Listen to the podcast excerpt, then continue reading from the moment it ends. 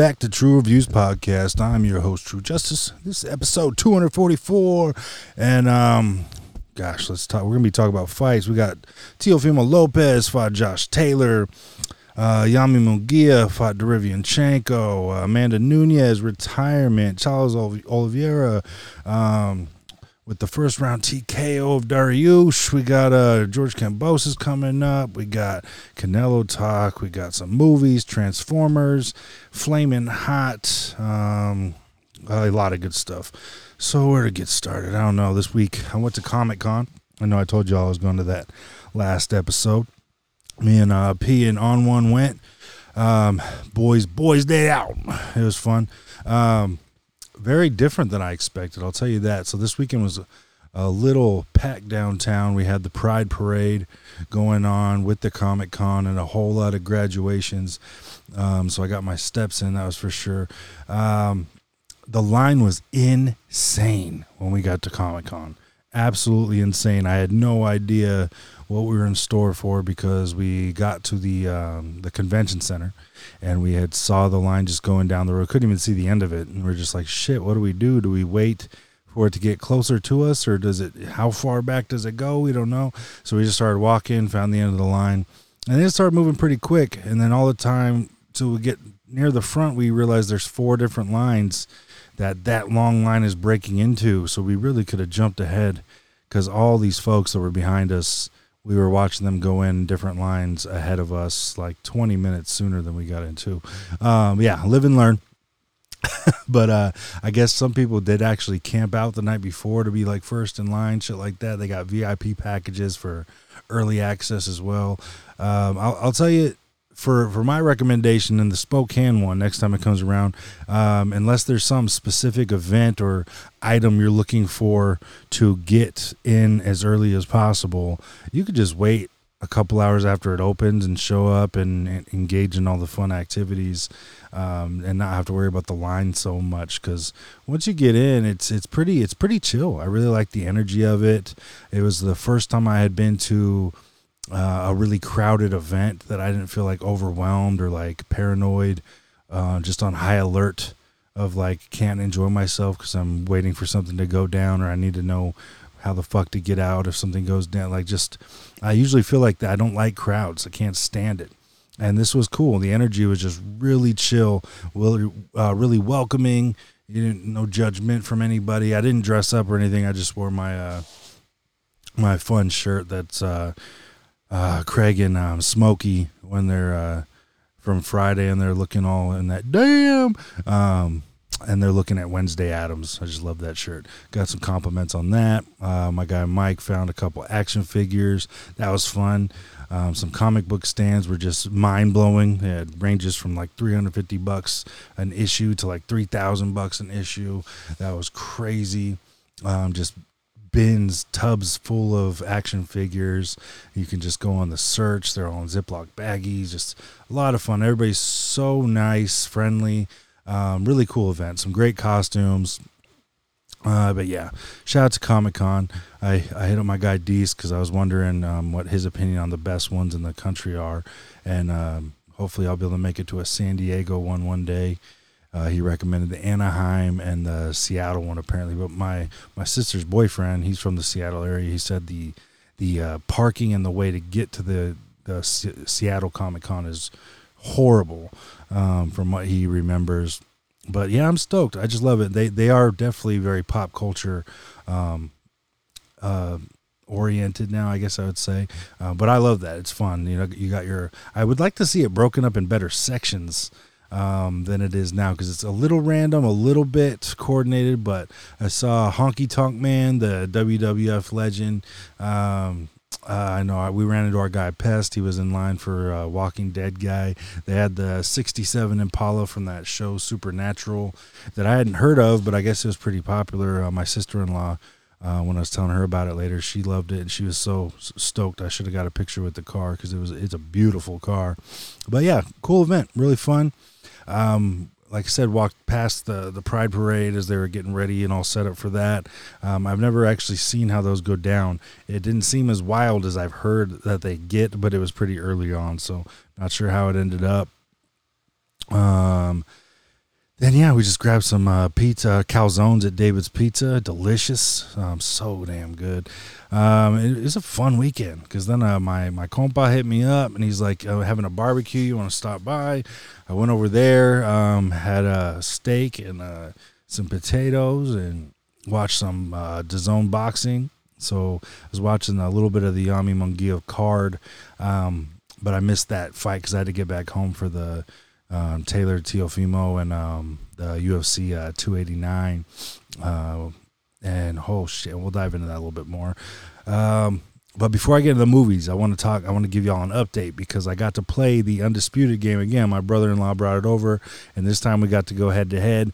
Um, and it was, it's just, it's so much fucking fun. So this time I got to play with Amir Khan. I tried him out, super speedy, accurate. Um, loved it. I ended up getting knocked out in the ninth round because I was just again too overly excited, not protecting myself enough, wasting too much energy. But it's he was great. His fight style in the game, they really nailed it. Um, I, we were. Um, I can't remember who I fought again. I can't remember who my brother-in-law picked for that one. Uh, next matchup we did. Uh, my brother-in-law picked Roy Jones Jr. and I picked Alexander Usyk. That was a fun fight, a nice matchup. A same thing though. I ended up getting knocked out in the ninth round. I was doing pretty well in it. Uh, the, the, Amir Khan one, I was actually winning most of the rounds according to the unofficial card, and then I, I got knocked out. The Usyk one, I was down. Um, but I thought I had figured it out. I thought I was getting him, and then uh, ninth round got knocked out. And then in the final one, my brother-in-law was Arturo Gatti, and I was Micky Ward. That was a fun throwback fight. Uh, that one went the distance. Um, I, I, lost. Uh, gosh, I think I think the majority of the cards I had lost by a good six rounds or so. But that was a lot of fun. I thought I I was picking them apart at the body, but didn't protect myself enough. But yeah, just shout out to Undisputed. I'm stoked for this game. I cannot wait for me to finish. I can't wait for everybody to be able to play it. Um, I, I saw already. It seems like some of the knockouts are a little bit better. Um, they're just they're just making so much progress on it. The graphics are just phenomenal. The fight styles, the statistics, the way they have the judging, um, just everything about it is so dope so far, and it just seems like it's only getting better. So, um, it's, it, it should be worth the wait, is what I'm saying. All these years we've been waiting for this game. It is so cool. Um, I, I'm officially at one week, no alcohol. Um, and this isn't like an applause moment. I'm not trying to be sober. I'm just I'm trying to figure my shit out. And so um, I have um, hit my exercise goal and my uh, calorie goal every single day for the last week. And the one coincidental effect is I have not had any alcohol. So I have realized, you know, when I drink, of course, I'm packing on a lot of useless calories, and it takes away a lot of my motivation to um, do anything other than continue to drink for the rest of the day, depending on what time I start drinking. Um, makes me feel not as motivated the following day. Um, of course, when I when I drink too early, then I'll usually eat like garbage later on to um, balance out some of the effects of the alcohol. That's always shitty. Um, yeah, so it's just been interesting. So I spent the week. Uh, my work week was very pretty simple. I had a nice routine. I worked, um, did my workout, took an edible, laid down, got up, did it all over again. And then the weekend was my real test. I was like, what do I do now? I'm not sure. So Friday night happened, and I was like, you know, I'm just gonna, I'm gonna fucking hit a workout, and I'm gonna chill, and I'm gonna take an edible. Same shit. Um, didn't really have much desire to drink, so that was cool. And then Saturday was the real tough one. So I was like, fuck can I watch the fights and not drink? That's it. Just goes hand in hand to me. I just love drinking and watching the fights, talking shit with my guys. Uh, but yeah, I did it, um, and it wasn't it wasn't really too tempting. My brother in law offered to go grab me a couple beers because he was heading to the store, and I was just like, uh, I know if I have them, get them, I'm gonna want to drink them but I don't want to want to drink later and not have them. So I was just going through this in my head, but I, I ended up not taking them. I had some whiskey if I really wanted something. But yeah, just I don't know, little update because it's it's interesting. Still learning. Uh, almost 35 years old, still learning about my my brain and my body and my the way I function and how I operate and what works for me. It's it's just a fucking trip. And I'm really I really want to lose some weight. I'm really really sick and tired of being as big as I am is hard to move and fit into places. I wanna I wanna be able to ride um, theme park rides more comfortably, or some of them I can't even fucking get in because they won't latch. I, I want to be able to enjoy some things that I haven't enjoyed in a very long time. And so we'll see. We'll see where this goes. It's Sunday now, and uh, just um, went to my my youngest daughter turns eight tomorrow, so we're celebrating that. And my my cousin graduated high school, so we're celebrating that. And of course, surrounded by a lot of beer. Um, didn't grab one. Just stuck to. I had a regular Coca Cola, which was nice because I don't drink real soda very much. Um, so that tasted like fucking heaven. But um, but yeah, now I'm home, podcast with you motherfuckers. I'm gonna figure out what to do for my night. Got to get a workout in. At that point, I probably won't even want alcohol. Uh, I've been on cold showers for a couple years. They're working wonders for me. And uh, yeah, curl up with a nice book. No, I'm just kidding. Probably watch a movie or some TV. Um, so yeah, let's dive into some movies before I get into the fights. I like to do the movies first.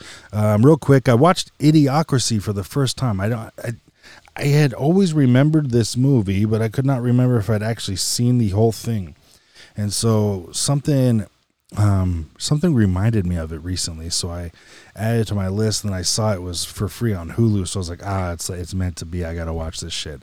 So I don't I don't always like to rate movies that are older um, because it's hard to remove the bias of current expectations with movies that were made in the past with um, you know limited um, abilities and technology and different actors these just all the different stuffs it's it's hard to take into account sometimes but i did i did want to give this i gave it a three out of five for myself I just felt like uh, for the time it was made, um, it was uh, very funny, a little over the top. I thought the whole story behind it is genius. I think they need to do an updated one um, I think it would it'd be perfect. It's been almost 20 years since that movie came out, and I think they could make it even better now. Uh, just just a lot of fun. You got Dax Shepard, Maya Rudolph, Luke Wilson, Terry Crews, all all all a great cast, and um, I just think they could do an even better one now. But it's all about uh, I think they go 500 years in the future. Um, Luke Wilson's the main main character. He plays a guy named Joe Bowers, I think it is excuse me. Oh, excuse me. Um, and uh, he's in, in the army, and he is essentially deemed the most average Joe you can possibly be in the military. And so they choose him to freeze his body, and then they pick Maya Rudolph's character, who plays she plays a female named Rita, a sex worker, and they pick her.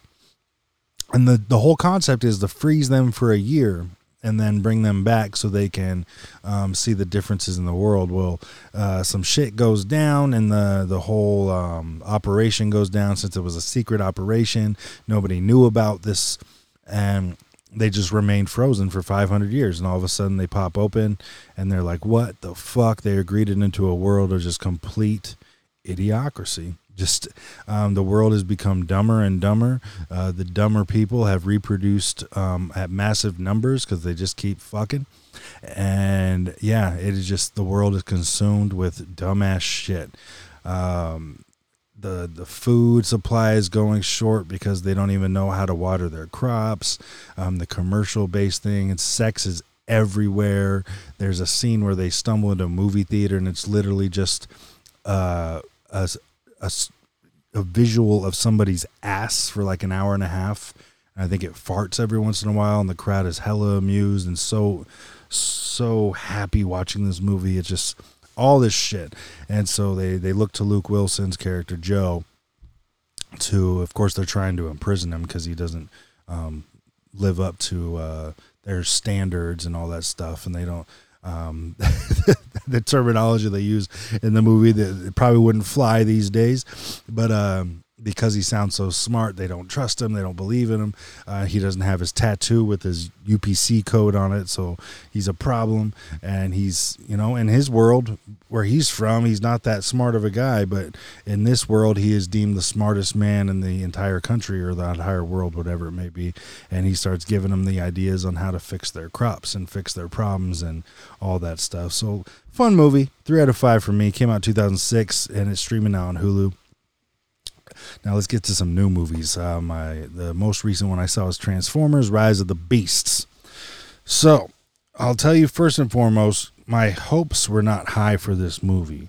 And this one is not with Michael Bay, and I didn't think that was a problem at all. I'm actually a big fan of Michael Bay's work. I like the way he um, puts the films together. I think they just look gr- great. Um, so who was this one directed by? Let me see real quick. Directed by Steven Caple Jr. What has he done? So he did Creed two. Um, Creed two. That's the biggest movie I'm seeing on here. So I wonder if he's pretty new. Not sure. But I thought I thought he did great for the director's aspect of it. Um, Anthony Ramos um, plays the main character Noah Diaz in this one, and I thought he killed it. I thought he really brought his acting chops into the game. I just felt like his acting was not met well by the rest of the cast. Um, so Dominique Fishback, who plays the the co-main role, I'd say, um, her she goes by Elena Wallace in the movie. Um, I just I thought she had more of a Disney element to her acting and her character, whereas Noah Diaz, played by Anthony Ramos, I felt like he was really acting his ass off, and even the kid who played uh, Anthony Ramos's little brother in the movie, um, Dean Scott Vasquez, even him, I thought he had more of a Disney ass element to his acting and his character. Um, nothing was really matching up for me and that that was my biggest problem with this. So the movie kicks off and it's based in like 1994 and they're really if they make that a point to point that out in the movie it's got to be relevant for a reason. And so they're they're going with the the New York vibe of the the 90s so you got the hip hop element of course. Um, Puerto Rican neighborhood you're gonna get this you know. Um, and and it's feeling well. It's it's matching up, and then later on in the movie, they start intertwining some modern rap into some pretty big scenes in the movie, and it just doesn't match the energy. It just fucks it up to me, and so that was my biggest problem with this movie. And then you got the Autobots um, involvement, right? Then you go into this, and Pete Davidson. Be be aware, Pete Davidson plays a massive role in this movie, in his Autobot, and I believe he plays Mirage, and he's a complete goofball. Um, off the wall, a lot of one-liners, always lightening the mood, which is great, but it doesn't match the energy at all of the rest of the Autobots and the severity of what's going on. It just not it doesn't match. So you have a lot of unmatched energy going on through this movie, and that was my biggest issue. So I gave it a three out of five. I thought it was visually awesome, but I happened to see it in 3D, which I do not recommend. I did not care for that at all. Um, the only reason I went to see it in 3D is because the the showtime on my Friday mornings when I go when my kids are at school, I have a certain cutoff time where I can't can't go, right? I got to be out in time to pick up my kids. And the 1141 was like the latest I can go, and it was a 3D only. And then the next one wasn't playing until almost one o'clock. So I was like, "Fuck, I'm going to see it. I got to see it in 3D." Um, I would recommend seeing it not in 3D. I think it would be a much more enjoyable experience. Um, but but even that didn't change much for me because I just I just trusted it was going to look dope. I really enjoyed some of the um, some of the primal um, or maybe they weren't primals. I'm trying to think. What were they called? Shit. Maybe they were primals. I don't know. So you got the Autobots and then the other ones. So you had the uh, the Gorilla um, bots, which were dope. Um, the the Eagle one, which was played by what is her name? She's from Everything Everywhere All at Once, and uh, lots of stuff. She's been around for a while. Uh, Michelle Yeoh, um, she she did great. Um, the voiceover, you know, um, played that character well. I felt like it was very fitting. Um, but aside from that, you know, the story was basic, just kind of what you get with Transformers films. I, I was a huge fan of the Michael Bay ones. I was a huge fan of Shia LaBeouf's involvement. Um, I, I just thought those ones were dope. I really did. I, I don't think Bumblebee was that dope. I thought it was fun and enjoyable. The one with the dinosaurs I thought was okay. The Mark Wahlberg Bar, I think I think that's the one he was in, if I'm not mistaken. Um, they did throw out a Marky Mark joke um, in this one, which is, you know, funny but also weird to me because I don't know. It's it's ironic. You're pointing out a character that you've also had in your film franchise, um, but not acknowledging that it's a real person. I don't know. But yeah, three out of five for me. Transformers in theaters now.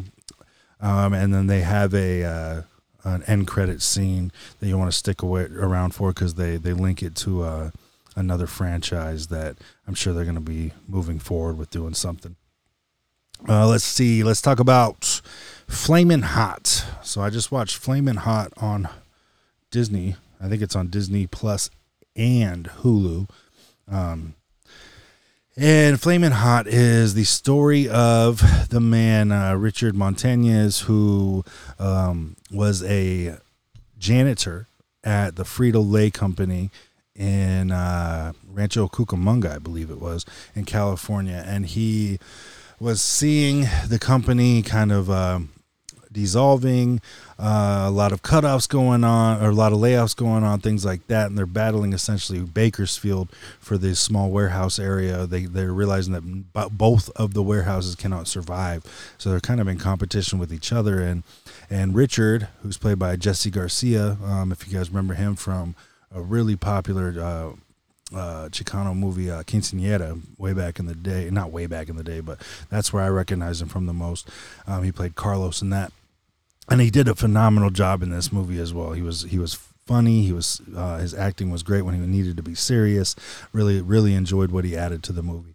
Um, but he is realizing that Frito Lay could be capitalizing on a huge um, customer base of the Latino population especially in California, but in the country in general, the high rise of Latinos in the country. And, you know, he says, you know, I love, I love your products, but we what we do when we get them is we pour a bunch of fucking hot sauce and salsa all over these things before we eat them. That's what makes them more enjoyable to us. We love them, but we want them hot. We want them spicy, and so he starts coming up with his own uh, sauce or powder to go into it to to make the flaming hot flavor, and he brings it to the the companies, I believe, like branch manager or some shit, and they don't want to hear him out because what is he? He's nothing but a he's nothing but a Mexican that's supposed to be sweeping the floors. It's as simple as that to them. It's like they don't want to hear ideas from you; they want to hear ideas from us.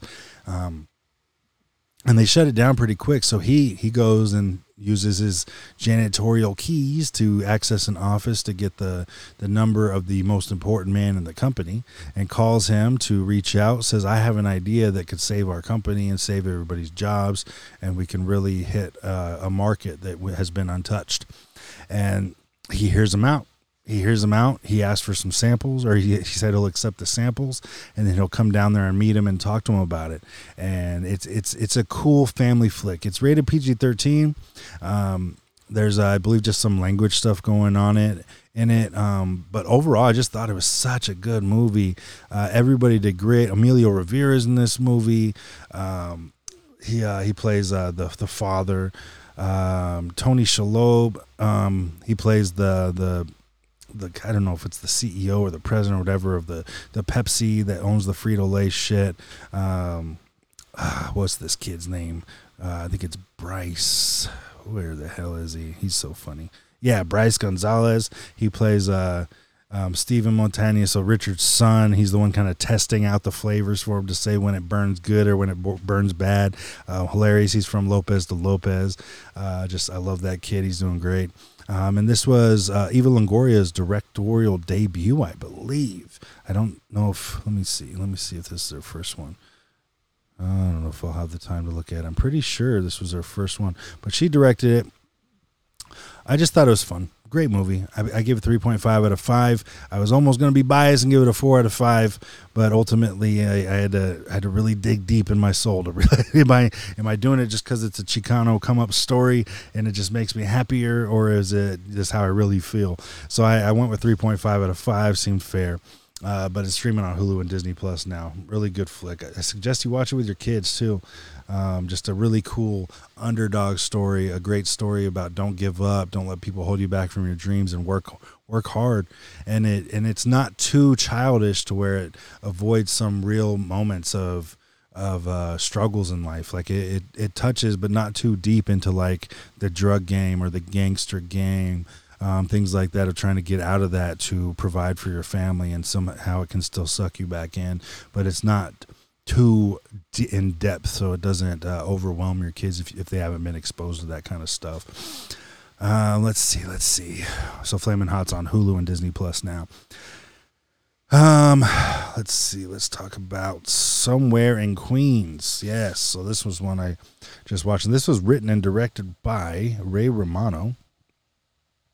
Which oh, I just picked the wrong movie. Sorry.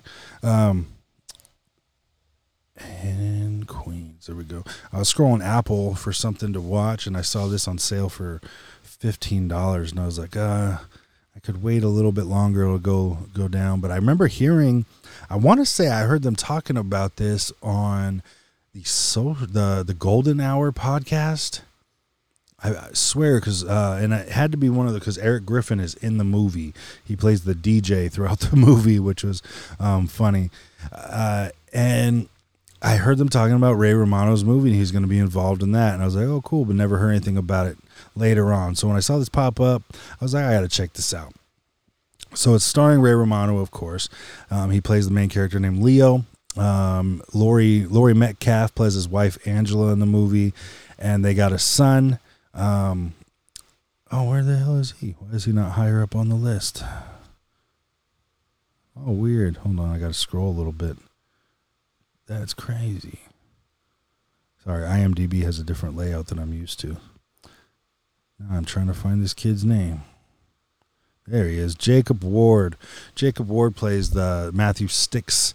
Sticks is his nickname in the movie because he's real lengthy and he plays basketball.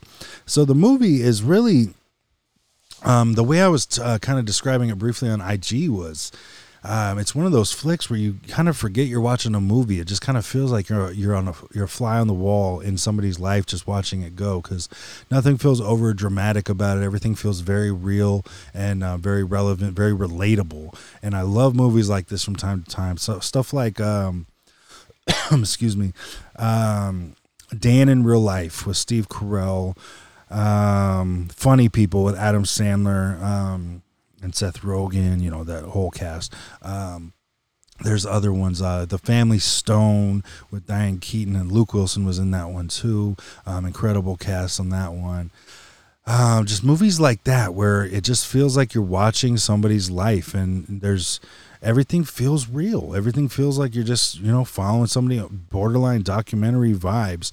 Um, but this movie uh, Sticks is, you know, he's a senior in high school and he's trying to figure out his life and he meets a girl uh, and, you know, he's trying to figure out if he wants to go to college or if he's going to work for his family's um, construction business. I don't know if it's construction specifically, but the business, the family business that his uncles and his dad and his grandpa all run and work.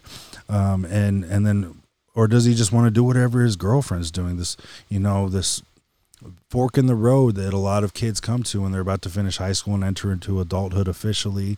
And he's just Ray Romano's character, Leo. He's just trying to help his son navigate it, do what's best for him, um, while you know maintaining his piece of the puzzle in his family dynamic, all that stuff. Just just a really good feel good movie. So I gave that one a four out of five. No real complaints from it. It's just nothing spectacular about it. I just really like. I love the dialogue. I love the back and forth. The um, energy between all the actors was great, just perfect.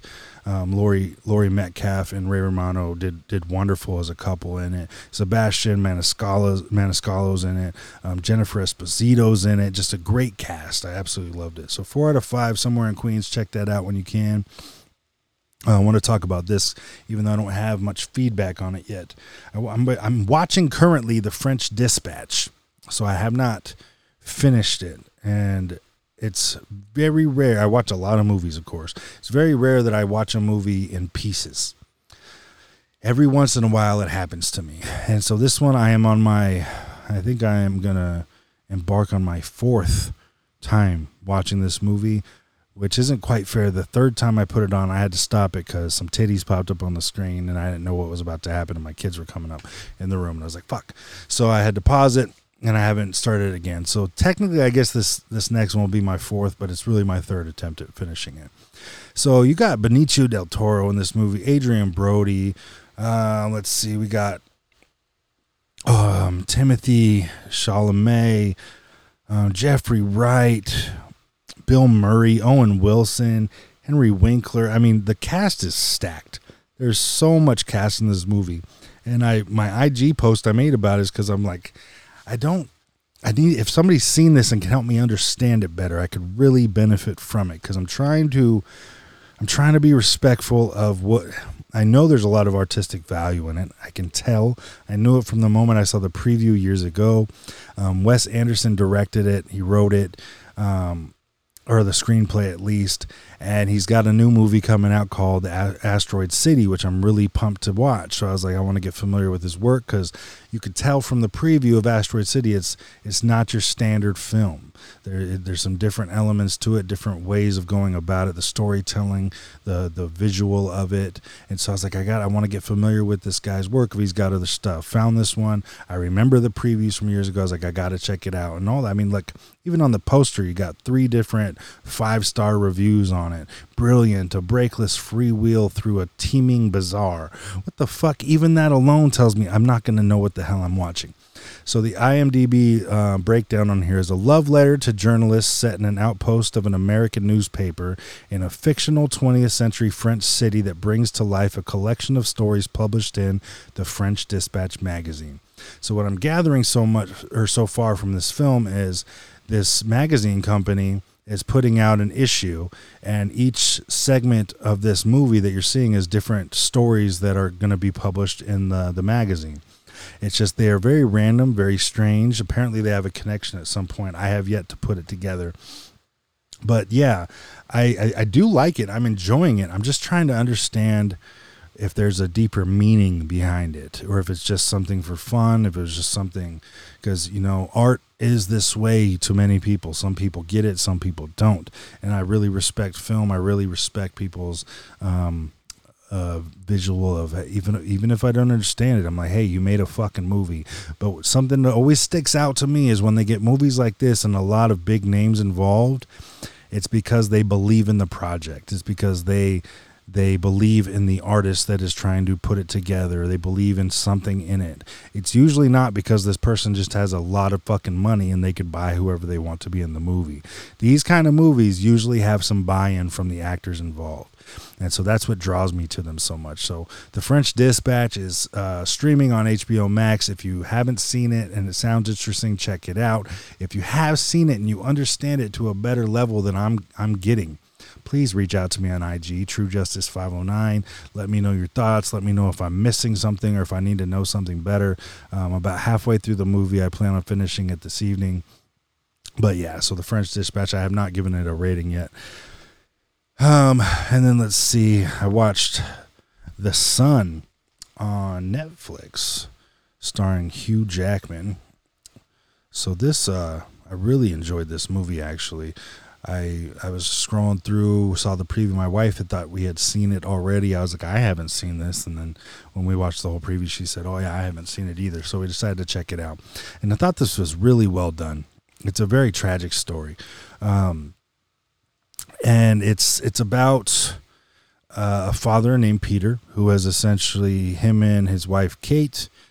Um, played by Laura Dern. Peter's played by Hugh Jackman. They have uh, a child they have a child who is struggling with depression um, and they can't figure out why. They are now separated, and Hugh Jackman's character is now with another woman, and they have a new baby, a new, a new baby boy, and their son is just struggling. The mom is struggling with him. Um, Nicholas is his name, played by Zen McGrath, and the mom is fed up. She's like, I can't reach him. I, he's scaring me. The way, the look in his eyes when I ask him to do the simplest things, looks like he hates me. And um, the son ends up wanting to move in with his dad and his and the dad's new woman. And he says he wants to live with his little brother and all this stuff. And so he's like, well, okay. He talks to his wife and says, you know, I feel like I have to do this. I don't feel like I have a choice. You know, if my son needs me, I need to be there for him. And she says she understands, so they have him move in. And slowly but surely, you you, you could see it, it's an interesting way the movie goes about. You um, you feel like everything's something is just waiting to collapse. The entire film, you feel like something is just about to be monumentally bad, and it just keeps getting better. The situation, I mean, just keeps getting better. And all of a sudden, you're like, man, he, he's making progress. Every and it seems like they're trying to fool you. They're trying to make you believe here it is. Here's the big twist. Here's the big turn. This is where it goes to shit because everything goes to shit. And then it doesn't. And it's like oh moving in with his dad being around his little brother it's it's helping. You know it's it's going better. It's just having his dad around is getting better and better. But then something will come up again as you're you're going along this you're just like what the fuck are you so sad about man? And that's the way he's getting treated. And this is why I thought the movie was so great because it's a lot of what we're dealing with in this world right now. We're dealing with these situations with our youth and this generation that's, um, we don't believe as the older generation, they understand anything about hard work, nothing about real struggle, nothing about hardships or pain or trauma. And, and that's the unanswered question is what the fuck are you so sad about? And they don't know. That's what depression is, right? We don't fucking know what we're so sad about. We don't even know if we're sad. We just feel empty or we just feel like we don't want to be here. We didn't ask to be here. We don't want to be here. We don't feel like we deserve to be here. And we feel like a burden. We feel like a weight on somebody's shoulders and be the pressure of it. And we just don't get where it comes from. That's that's what depression is. And so you're watching this and you're just it, that's why I believe Zen McGrath did such a great job with it because the entire time I'm watching this movie, I'm just I'm thinking like I just want to slap this kid upside the head and shake it out of him. And I think that's what he was supposed to do in that role. Um, Hugh Jackman, I think, was on top notch on his game in this movie. I feel like he absolutely killed it, did amazing. Anthony Hopkins has a very odd short role in it, which I thought was interesting because he was also the star of um, Florian Zeller, who directed and wrote the screenplay for this movie. He also directed a movie called The Father, which was starring Anthony Hopkins, but there sounds like there's no correlation to the two. But Anthony Hopkins plays Hugh Jackman's father in this, and he has a very brief moment where he goes to visit him, and he's kind of a dick, and all of a sudden has a connection piece where Hugh Jackman's character Peter is wondering if he's just doing exactly what his dad did to him, which he always hated to his own son. And we all go through that moment, I believe, through parenthood of wondering, thinking we're doing a better job and realizing, fuck, I'm doing the exact same things I hated. And now I feel like I understand my own parent a little bit better because now I see the frustration or I see the like I can't fix everything or what am I supposed to do but yeah as the movie's going through it you're just you're of course you're hoping that a vict- you're hoping for a victory. You're really hoping, right? You don't you don't want to see it collapse. You're seeing all the hard work and the effort and no real reason for it to continue going downhill. But the reason I love this movie so much is because it felt very real. It felt so fucking real how they did it. And it does not have that happy ending you're waiting for. It has a very real ending, not that uh, fairy tale shit. It has something that actually felt fathomable to what was going on. Uh, so the Son is streaming on Netflix now. Highly recommend you check it out if you're a parent, if you're dealing with any uh, any youngster, anybody dealing with depression, you can't figure out why, what's going on. Watch something like this. It's relatable. Um, the only thing I think would have made it even better is if they could have found an actor. Because, um, like I said, what's this kid's name again? Uh, Zen McGrath. Let me see what else he's been in. Um, something called Risen, Utopia. Pele, Red Dog. Nothing, nothing I've seen. It was the first time I re- remembered seeing him before. Now, nothing against him. I, like I said, I feel like he he portrayed the character like we needed to see, but because of Hugh Jackman's level of acting in this movie, I feel like they needed somebody like um, Hayden Christensen in Life as a House so if you haven't seen that, that is one of my favorite father son movies. Um, came out in 2001. I remember my mom had me watch this when it came out. And Hayden Christensen is probably a 14, 15 year old, something like that, in the movie. And his father, played by Kevin Kline, um, is dying of cancer. And he hasn't been a very big part of his son's life. Now he finds out he's dying, so he asks his wife if he can take his son for the summer and spend the last summer with him and build a house. And because he wants to leave something for his kid, he wants to do something with him, and the wife is just all for it because they're like, yeah, we can't do shit with them. He's doing, he's taking pills. He doesn't talk to us. He's clearly depressed and angry, and we don't know what's going on with him. It's a beautiful movie, phenomenal cast, incredible writing, but the acting was top notch. Hayden Christensen in that movie did such a great job, and it's again the same, the same kind of structure of what the fuck are you so upset about? What have you had happen in your life that is so bad for you to be so sad about? And it's the same kind of structure, but Hayden Christensen did such a great job with Kevin Kline in that one. I think they needed somebody to match Hugh Jackman's energy in The Son. I think that was the only flaw of the movie. Four out of five for me. Check it out on Netflix. Uh, next movie I watched was called Shooting Stars. So, Shooting Stars is on Peacock and it is the tale of the Fab. I thought it's the Fab Four, but apparently they started going by the Fab Five. Um, LeBron James's high school basketball team. And I first saw the preview of this, and right away I was like, "Oh, this looks really good! I can't believe this isn't a mo- movie theater flick." And then I kind of sat around. I was like, "God, do I really want to watch it? Is it going to be corny? I don't know." Um, so I checked it out one of these recent nights, and I was I was really impressed. Um, the biggest thing for me is Wood Harris is in it. And I think Wood Harris, I, I just can't think of much of anything he does that he's not awesome in. Um, you'll remember him from Remember the Titans. He plays Julius Campbell. Um, he's in uh, Creed, the Creed movies. He plays Tony, uh, Tony Burton, um, who uh, trains Adonis Creed. He's, uh, gosh, he's in so much shit. Um, let's see, let's see, let's see, because he's in Above the Rim um, which is one of the first flicks I remember seeing. He's in so much things, and everything he does is awesome. So he's in that, and then you got all the ki- all the kids who played the the basketball team. So Marquise Mookie Cook played LeBron James, Caleb McLaughlin played Little Dru, um, Avery Sorrell Willis played Willie McGee. Let's see, uh, Khalil Everage. Um, because I know they had younger ones too. I want to make sure I'm getting the right ones. Um, but the entire cast, I just thought, did a really good job. All the kids involved did great. Um, it was filmed beautifully. There's very little drama, so it's one of those two uh, movies. Again, it's PG-13, a lot like Flaming Hot, where I highly recommend watch this one with your kids. It's a great story of friendship, um, hard work, sacrifice, working towards your goals, um, balancing the the the responsibilities during adolescence.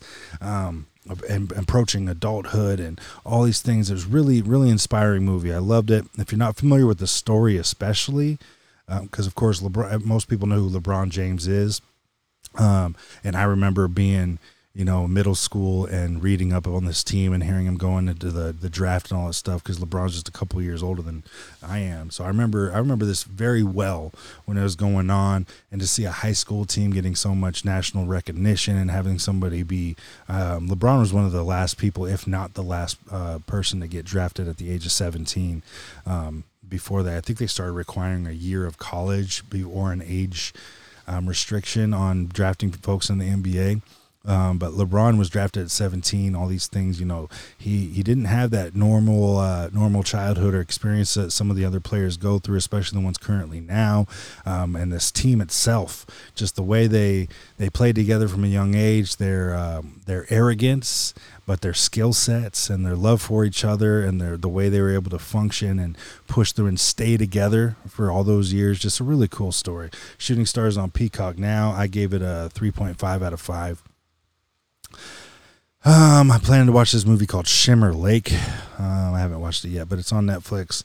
Um, looks like a great cast, really cool story. I haven't watched it yet, so I won't dive into it much. Plan to watch this series on Apple Plus, starring uh, Tom Holland and Amanda Seyfried, um, called The Crowded Room. Really excited for that. I'll probably start that when I do my workout later and uh, the Idol. I started watching the Idol on Apple, or no, sorry, not Apple, on HBO Max.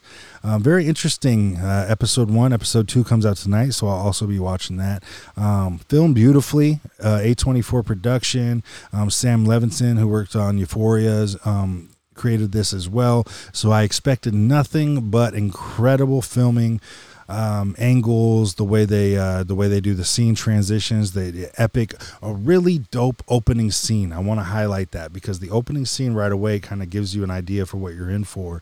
It, it might seem simple and you might miss it and not understand, but just the element of excuse me acting that you're getting to get introduced to and the emotions and the manipulation of things is all in the first opening scene with lily, lily rose depp um, abel aka the Weeknd, who's playing in the movie. I, I, believe his name is tedros. Let me look that up to make sure i got it right. Because um, it's an interesting name i'm not familiar with. Oops i just dropped it. Oh now they're gonna update the app, of course. Well, uh, the Weeknd's character, he's like a club owner, and um, Lily Rose Depp's character, Jocelyn, she is essentially like a like a Britney Spears, pretty much. She's a pop star who is dealing with some mental health. Um, mental health stuff, the breakdown. She's trying to make her comeback and trying to stay relevant but be ideal. But she wants to be authentic and raw and all these different things and she's got a new album coming out and it's you know the the music she's putting out it's it's hits but she doesn't know if she believes in it. She feels like a fraud with it. So she meets the Weeknd's character tedros at the club and he she she just feels like he will be honest with her so that she starts a relationship with him. And he's it, it looks like for what we're in for it's only a six episode mini series so they're gonna have to rush through a lot of stuff in it. Um, seems like he's just to have a big play of changing the way she does her music um, from the boyfriend standpoint to like management standpoint. So I'm sure it's going to be a whole lot of that. It's it's sold to us like a very highly high sexual show, but it looks like it's just going to be a lot of back scene drama. It gave me more vibes of like Entourage than it did Euphoria. So it's to me, it's like if we were to watch Euphoria with Sam Levinson involved in it, this is kind of what we're we're dealing with, but the music business instead of Hollywood when it comes to the acting business.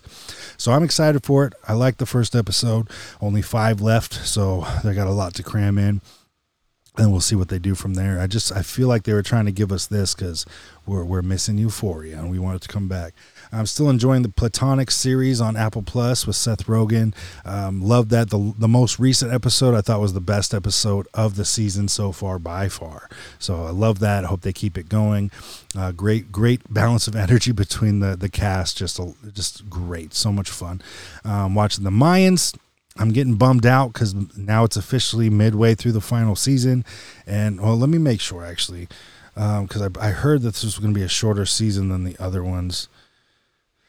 Um, let's see. I gotta I gotta make sure before I speak on it. So, season five is scheduled for ten episodes. Okay. So we are not officially halfway. We got one more until we're halfway. That makes me happy. So all the uh, oh, last season was ten episodes. Okay, ten. Okay, I don't know why I heard that this was going to be a shorter season. So that makes me happy. All right, so we're not officially halfway through because I feel like they were rushing it. I'm like, man, they're they're trying to squeeze too much damn shit to close this story out, and it makes me sad. I love the Mayan series. If you're enjoying it, this is uh you can feel it's the last one, not just because they told us it's the last one. You just feel all the mistakes happening and everything's going on. We know we're to lose some main characters here, and um, yeah, Ezekiel, I'm sure, is destined to die in this in this uh, series. I'm hoping Angel can make it out. Um, we're just kind of all counting the clock now of wondering. We know how these we know how these series usually end. We usually lose a good amount of characters we love, um, but it's been a fun ride, and I I think I heard that. Uh, um, I'm blanking. I'm blanking on his name. I gotta look it up. I feel so dumb. I'm looking, I'm looking, I'm looking, I'm looking, I'm looking. The creator, Kurt Sutter, right? Just make sure I have it right. I'm pretty sure it's Kurt. Yeah, Kurt Sutter. Um, I've heard that he has something in the works for like a Sons of Anarchy prequel, and that makes me excited. I think I think it's supposed to be called like the first nine. Um, I'm trying to look on IMDb to see if they have anything on it yet. I don't see anything right now, but I'm scrolling pretty quick. Um, yeah, so we all remember in Sons of Anarchy how they had the first group of the club, and I'm pretty sure it's supposed to be a prequel about that. So I'm stoked about that because Kurt Sutter, I think, is just killing it. He clearly put in his time for the research and all that to make these um, feel as real as he could. And of course, they're going to be dramatized, but just incredible series. Sons, Sons of Anarchy was dope as fuck. Mayans is dope as fuck. I'm sure the next one will be great too.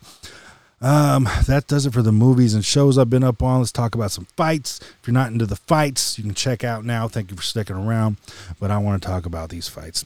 So I'll kick it off with UFC 289.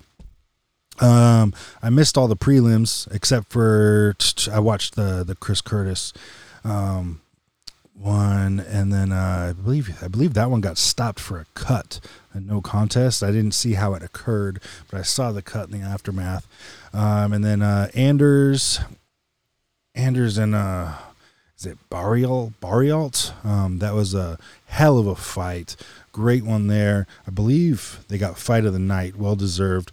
Um, Dan Ige and Landwehr that they put on a hell of a man. Landwehr is a fucking beast. He just did not want to get taken out, but Ige um, just fucking solid man. That guy can fucking throw. Um, I missed the Malott and Fugitt. Fugitt. Sorry, I still laugh at that. Um, it's just a little bit of dumb shit. Yep, haven't hit that button in a while. I missed that one. I think Malott won that one. I remember them talking about Canada a lot, um, of showing up, and uh, it looks like he was the only other Canadian on the main card aside from Barrial. Um, because I was watching the Teofimo um, Lopez and uh, Josh Taylor fight when that one was on. Uh, Oliveira and Dariush.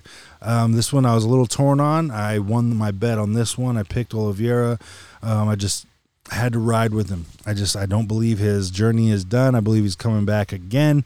And Dariush, I think, had all the skill sets and the abilities to to beat Oliveira, but he just couldn't get it done. Oliveira's just you just can't underestimate this man.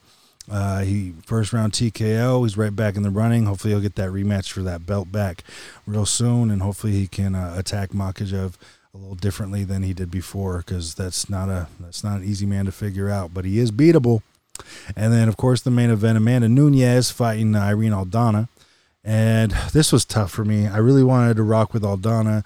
Uh, should be the fourth Mexican champ in the UFC.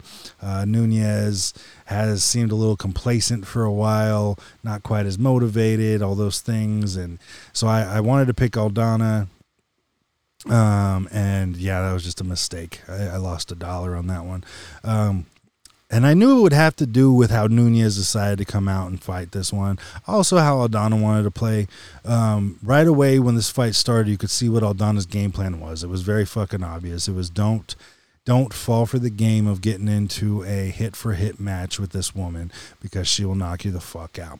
So many of the females that have lost to Nunes in the early, rounds or the first round um, has been because they made that mistake. They got into a throwing match with her and not, you usually don't come out of that on top with Nunes. She hits hard. She hits accurately. And I want to say Nunes was striking at like a 60 plus percent um, accuracy rate throughout this fight, which is just unfucking real. Just target practice. And Aldana, the first three rounds essentially was her blocking her head, not throwing a lot, not even using any leg kicks. She should have been throwing some leg kicks, and Nunes is doing all the tricks. She's kicking at her legs to get her to drop her guard, or uh, yeah, drop her hands. She's uh, faking the takedown. She even threw her down a couple times to show you, bitch, I can throw you down if I want to. And I will continue to, but I'm gonna get you to drop those hands. And she just she just owned her. Five rounds of complete dominance. I want to say two judges had two 10-8 rounds. I, I want I know at least one of them did. And I know I had it um, 50 to 44. So two of the judges I want to say had 50 to 43, which is just it's just a fucking bully beatdown. Um, Aldana was saying something about how, you know, Oh, actually, I think I saved it because I wanted to talk about it. Yeah, here it is. Aldana said it was a bad night, but the goal is still clear and the objective is still that fourth belt from Mexico. I promised you I'm going to fulfill it, whatever the cost. I have already identified this blockage. I know what I have to do when this will not happen again. I give you my word. Well, no shit, it won't happen again. Nunes retired after she beat that ass. So, um, Nunes also made a statement about how no matter who becomes champ next is the fake champ. They'll never be the real champ because they're only getting it because she's gone. And you can't even argue with that. Not quite fair to say because there's other champs that have come about that too. I mean, Khabib retired as a champion, um, all these different things. But at the same time, Nunes just, she's the fucking GOAT. It's not one of them. It is she's the fucking goat. When it comes to the women's uh, women's realm of fighting, she is the fucking goat. And uh, just she had an unreal stretch of dominating. And and Pena Pena wanted to come out and talk some shit about how she um, Nunes is so scared of her she had to retire. I love I love Pena. Pena's Pena's from Spokane, right here. Um, I, I believe in her. I think she's. I think she can. I was the only fucking person I knew that believed she was gonna beat Nunes when she did, and she did it. And then yeah, she she got her ass kicked pretty bad in the rematch, but she couldn't finish her. And I'm going to be one of those guys too. And Nunes said I could have finished her if I wanted to. No, you should have. If you get finished and you feel like you could finish, you better damn well finish them. You didn't, because her Pena's tough. Pena's tough as shit. And yeah, she got dropped a lot, but she kept getting back up, kept throwing. Yep, she she kept doing it. And I love Pena, but I didn't care for her statement about that because Nobody believes Nunes is scared of you. I'm just I'm sorry. I'm one of your I'm one of your big fans. I love you. But I don't believe for a second Nunes is afraid to fight you again. Um, and Nunes responded to that very well because she was supposed to fight Pena. There was supposed to be the trilogy, and Pena got injured in training. And Nunes said, "What do you want me to do? You were supposed to be in here, and you don't know how to train. You hurt yourself, so this is what happened."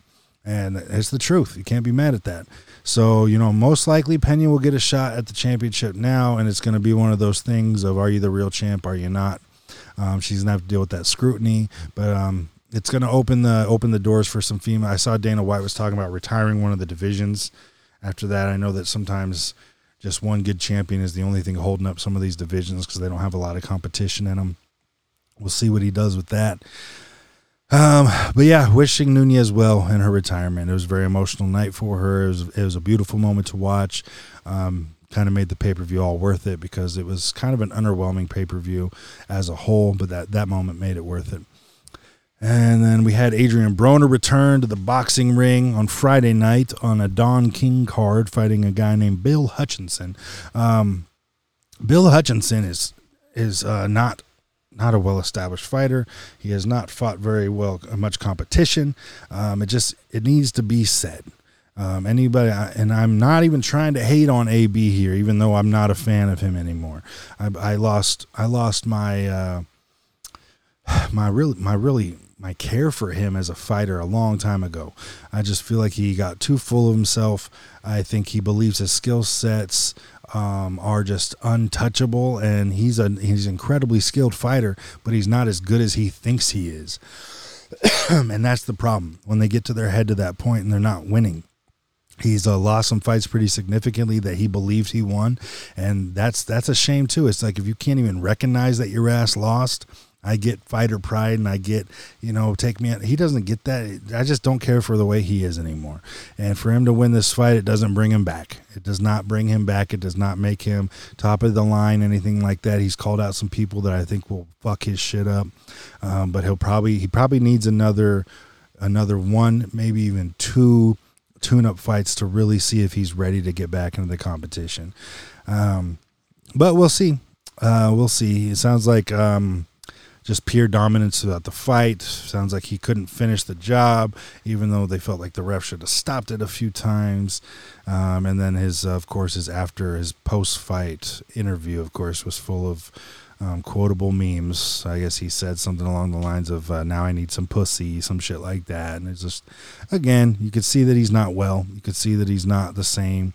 Uh, and that's just that's just how he is now. So we'll see we'll see what's next for Adrian Broner. I hope he doesn't stick around on this Don King shit. Um, Don King is is not the route I would take, and hopefully they can find him some better fighters than Bill, Bill Hutchinson. Because when I looked up the guys Bill Hutchinson has fought, there was nothing impressive impressive about those guys' records. Uh, Sugar Neeks, um, she was fighting on uh, DAZN this weekend Um, I became a fan of Sugar Neeks at her last fight because she she took a massive cut from a head clash, and that shit was wicked. And the ref probably could have stopped it, but she didn't want it. She wanted to keep fighting, and she dominated and won that fight. A bloody mess, um, just and she's she's a savage. So I was really excited. I didn't get to see this fight. I saw the um, I followed a lot on IG and uh, Twitter, seeing the build up for and the face off. She came out in her body paint, to start promoting her OnlyFans, which I figured was a matter of time because a lot of the a lot of the ladies on the DAZN cards are kind of following suit with Ebony Bridges and. Uh, now Ebony and Elle Brooke are collaborating quite a bit. So Elle Brooke was promoting Sugar Neeks, and it's that whole whole thing that they got going, and I, I'm all for it. But I was wondering if it was gonna impact her her uh, her focus a little bit. So uh, Sugar Neeks ended up losing by unanimous decision. She lost her belt. So we'll see what that does for her OnlyFans promotion if she's gonna get back in there because that's a tough thing to balance. It is, and I I uh, I can only imagine um, I mean, if you're going to be, you look at Paige VanZant, right? You look at that, and we, me and my guys talk a lot. It's it's not a judgmental thing. It's just uh, the facts are facts, and for the most time, the most attractive fighters don't succeed for long. They're not as good um, as some of the other fighters, and they they find it an easier route to go do things like OnlyFans, things like that. Um, uh, promotion placement for different uh, items and things like that, events because they they look good. People want to see them without their clothes on. They want to they want to imagine being with them, and that the more money you can make on those avenues, the harder it's going to be to work your ass off in the gym and get punched in the face. Right? It's just natural. And uh, Sugar Neeks is a very beautiful woman, and if she's going to be following that, I think it's a, it's going to be really hard for her to come back from that if she dives too much into the OnlyFans avenue. We'll see. Ebanie Bridges is still doing pretty well with it, um, balancing it, but she just finally took a deeper dive into the OnlyFans realm. So we'll see what happens with her career as well because she's a savage as well. Elle Brooke is on the come up. Um, nobody's really taking her serious as a boxer right now, um, but she's she's working her ass off. She's kind of like the the Jake Paul, the female realm to me right now. Um, Yami Munguia fought uh, Derevyanchenko.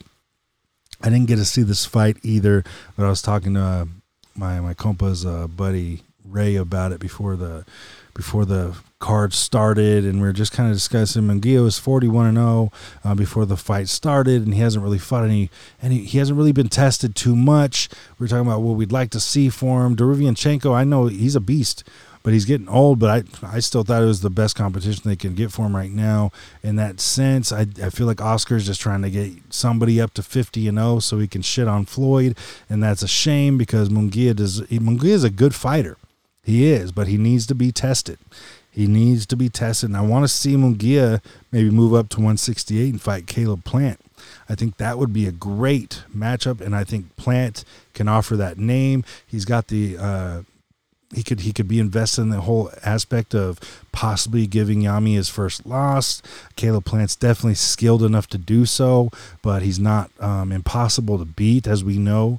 So we'll see. We'll see what's next for Munguia. I, am gonna guess they're gonna keep feeding him um, people that are on the cusp of retirement or um, newer guys who are making a name for themselves. Because I really think they're trying to protect his record, and I hate that. But Yami Munguia did get the decision on this one. Sounds like it was a questionable one.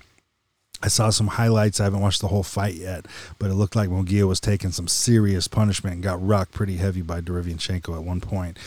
Um, and from what I from what I was reading, he was down on all the cards um, from the the fans and the people watching and the critics, but somehow he pulled off the decision. So we will see. I'll have to rewatch that one.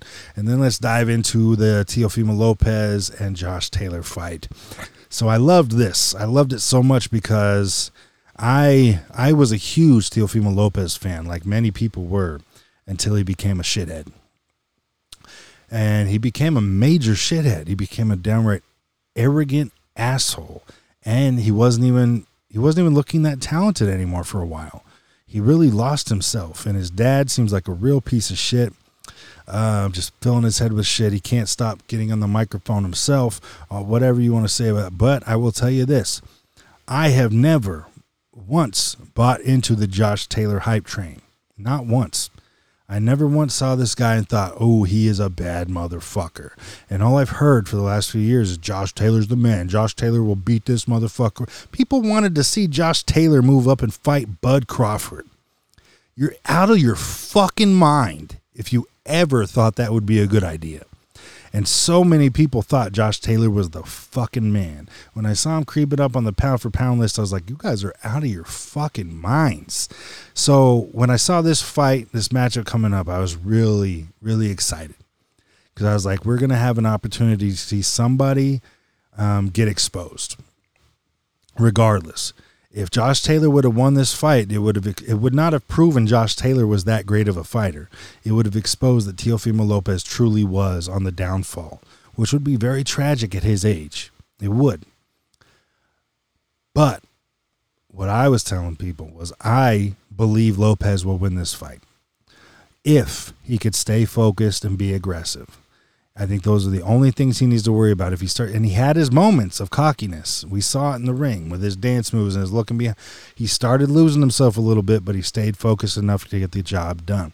He absolutely dominated that fight, won the belts, and now he's a two-time lineal champion, um, which is incredible. Two different divisions. Now he's got the world in his hands again, and he hasn't had this since he beat Loma and now we get to see how he's going to handle it this time. And we can only hope that he handles it better because if he does the same thing as before, I don't know if people are going to be as forgiving if he tries to come back again. He's young enough to where his career still has so much to offer him.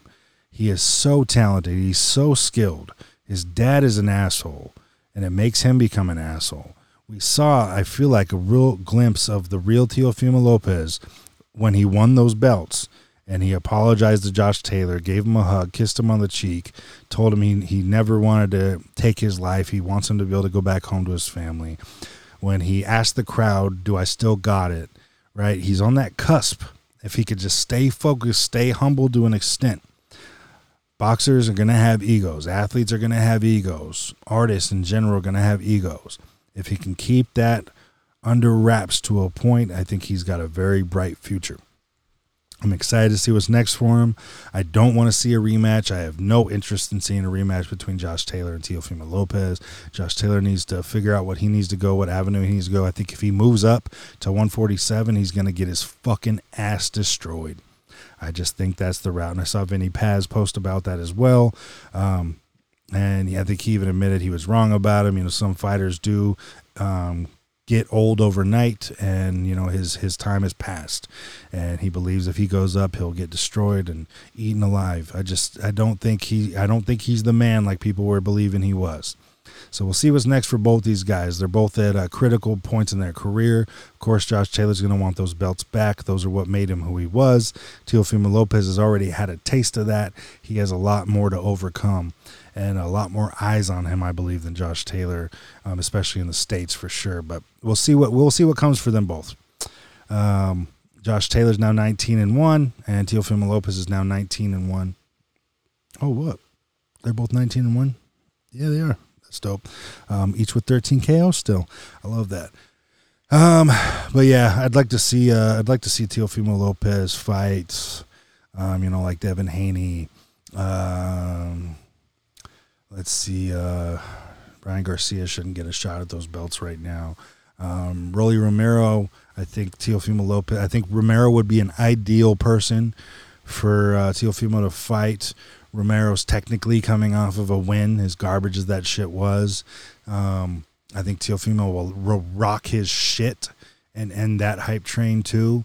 And then, um, and then maybe we can get a. I don't know. I think I think Gervonta Davis, if if he wants to go that route, I think that would be a fun fight. I think Davis will uh, will probably catch Lopez and and and that and that pretty easily actually.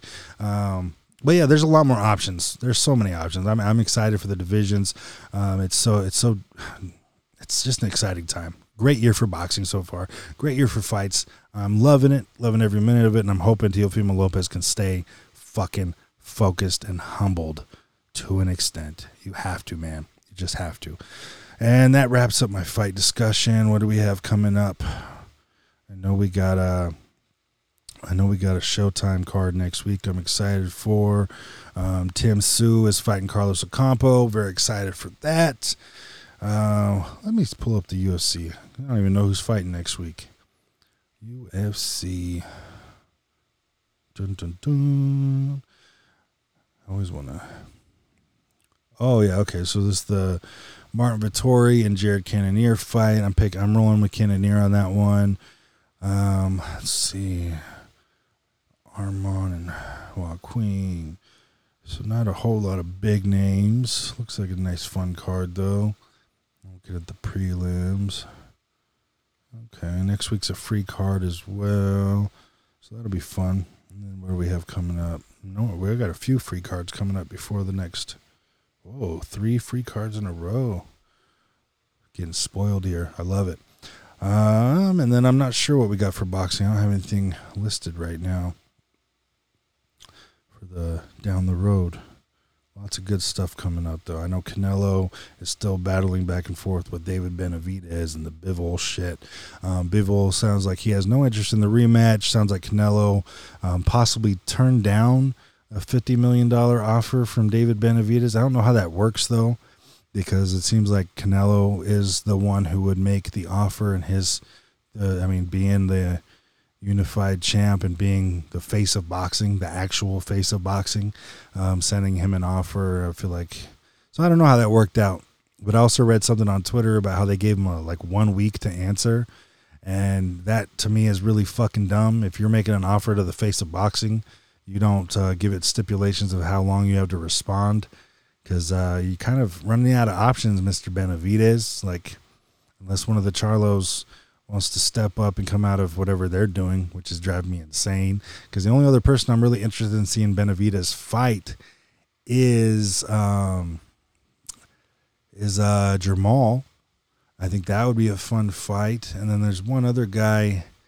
Ah, man, I was just talking to somebody about this. They would they would have a great, but it's a. I feel like that guy's got a little more to do before David Benavidez would give him the time of day. Canelo's really the best fit for him right now um, to him to get that. So I just I don't know if Canelo's interested in or not. He really wants that Bivol fight. Bivol doesn't want it unless he's going to be able to come down to fight Canelo down there.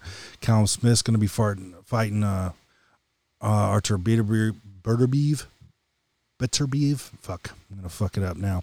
Um, soon I think Artur's gonna beat the fucking shit out of Callum Smith, and then uh, and then we'll see what's next for there because I really want to see Bivol and uh, Beterbiev fight. I think that's the fight to make. Then we're of course going through the heavyweight headache. That's what I'll call it, the heavyweight headache. Um, dealing with uh, uh, Devonte, not Devonte, uh, Deontay Wilder, Andy Ruiz, Tyson Fury, Alexander Usyk, Joe Joyce, Zhang. All these guys can't figure out what the fuck is going on, what to do, and Tyson Fury seems to be laughing his ass off, knowing he's the one holding everything up. Um, and then you got somebody like Francis Ngannou um, and Jon Jones throwing real, weird uh, kinks in the chain because they want to be um, considered in these crossover fights and all that shit. It's like, no, just stay in your fucking lane right now. Um, so we'll see. Been an epic year for boxing. We got uh, Terrence Crawford and Errol Spence coming up next month. I've already made my pick known. I'll say it again. I got Bud Crawford. No, no doubt about it. No questions. I think he will um, definitely win that fight. We've been waiting years for it. Um, not as long as we waited for Manny Pacquiao and uh, uh, Floyd Mayweather. So I'm not as irritated as some people are trying to act like, oh, this is it doesn't matter. They're past their prime. No, they're both they're both extremely in their prime right now. It's it's a great time for the fight. If we had to wait another year or two, then it would suck. But no, this is this isn't so bad. So I'm excited. Uh, other than that, that's a wrap. I'm gonna go see a couple of movies over the next couple weeks. Mystery movies, stoked for that. I'm gonna go see The Flash this Thursday at like 10 p.m. I'm super excited about that. Um, summer vacation is almost upon you, youth out there. So keep your heads on straight and do something meaningful. Find your purpose. Uh, my kids will probably be watching a lot of TV and eating a lot of snacks. Can't wait to see our food grocery bill for the summer. And they just never get full. Um, other than that, I don't have much else going on. Got the uh, the new singles out. Um, go check out uh, "Together Forever." It's on all platforms. I'm just loving that song. Really hoping to get a video out this summer for it. Uh, the new project "Enlighten the Mood" will drop in August, and uh, I got that new feature I sent to my guy Kaga. I think it turned out really good. He seemed happy with it, so hopefully that'll make the album. And and yeah, um, be well, everybody. I'll be back. True Reviews Podcast. Follow me on IG, True Justice 509.